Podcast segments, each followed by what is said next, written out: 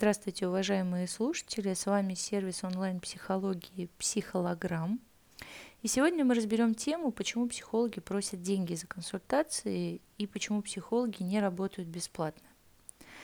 Когда у вас болит тело, ну, то есть вы имеете физическое недомогание, то вы идете к врачу. Врач может бесплатно вас осмотреть и назначить лечение. За лечение вы заплатите в любом случае. Купите лекарства, будете их принимать. Сделайте операцию, если понадобится, и оплатите все, что потребуется. Саму операцию, препараты, исследования, снимки, процедуры, последующие консультации и так далее. Вы будете это делать и платить за это, потому что сейчас у вас болит. И вы прекрасно знаете, чтобы избавиться от боли, вылечить болезнь, сохранить орган или продлить жизнь, вам все это необходимо делать. Поэтому первое, что нужно понять, за медицинские услуги вы платите – аптекам, фармакологическим компаниям, магазинам сопутствующих товаров, больницам, медцентрам, докторам. По причине того, что часто на приеме у врача пациент не достает деньги из кармана, ему кажется, что он получает бесплатную помощь. Второе, что нужно знать, это отличительные особенности в лечении физических проблем и в лечении психологических проблем. Человеку, у которого болит тело, можно заставить пойти к врачу, можно вызвать скорую, купить ему лекарства, проследить, чтобы он их принимал. Сам человек может не принимать решение в, в, в том, чтобы лечить себя. Он может не брать на себя ответственность, потому что ее возьмет кто-то близкий. И это, да, поможет. Человек вылечится и будет здоров. Грубо говоря, человек может не участвовать в лечении своего тела.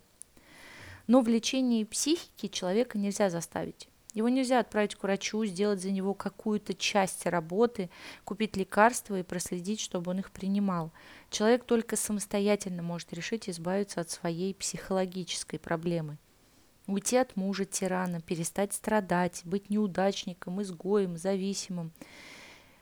И в первую очередь он должен эту проблему осознать, он должен понять, что у него эта проблема есть.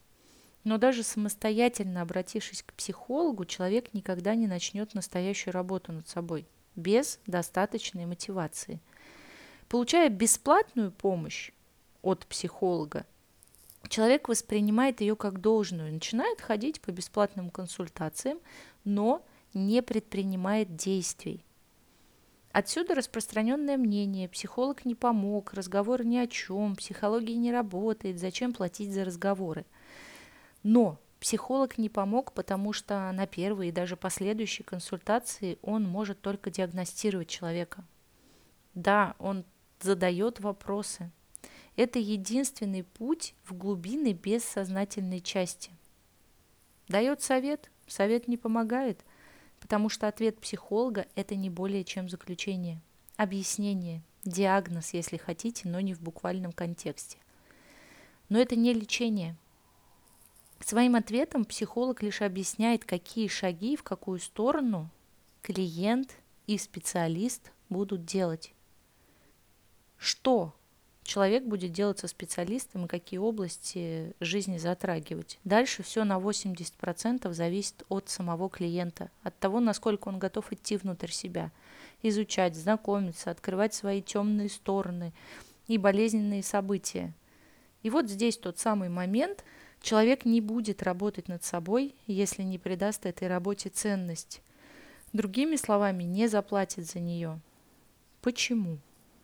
Потому что у человека нет достаточного количества информации, что это действительно работает или кому-то помогает, потому что работу над собой очень трудно показать другим.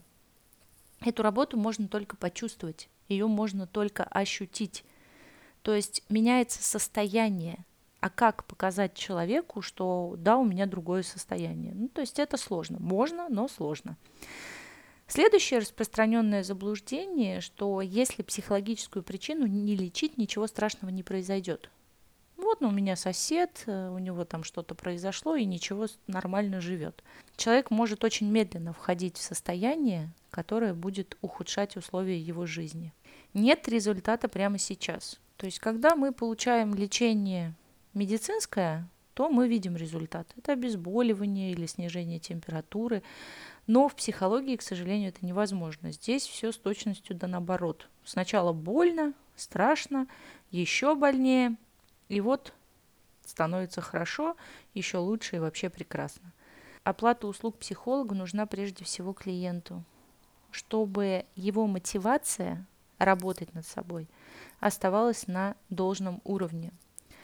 И человек не сошел с этого пути из-за примитивного строения ума. Таким образом, человек должен взять на себя ответственность, изменить свою жизнь. Но даже тогда психолог не даст ему инструмент, не даст ему таблетку.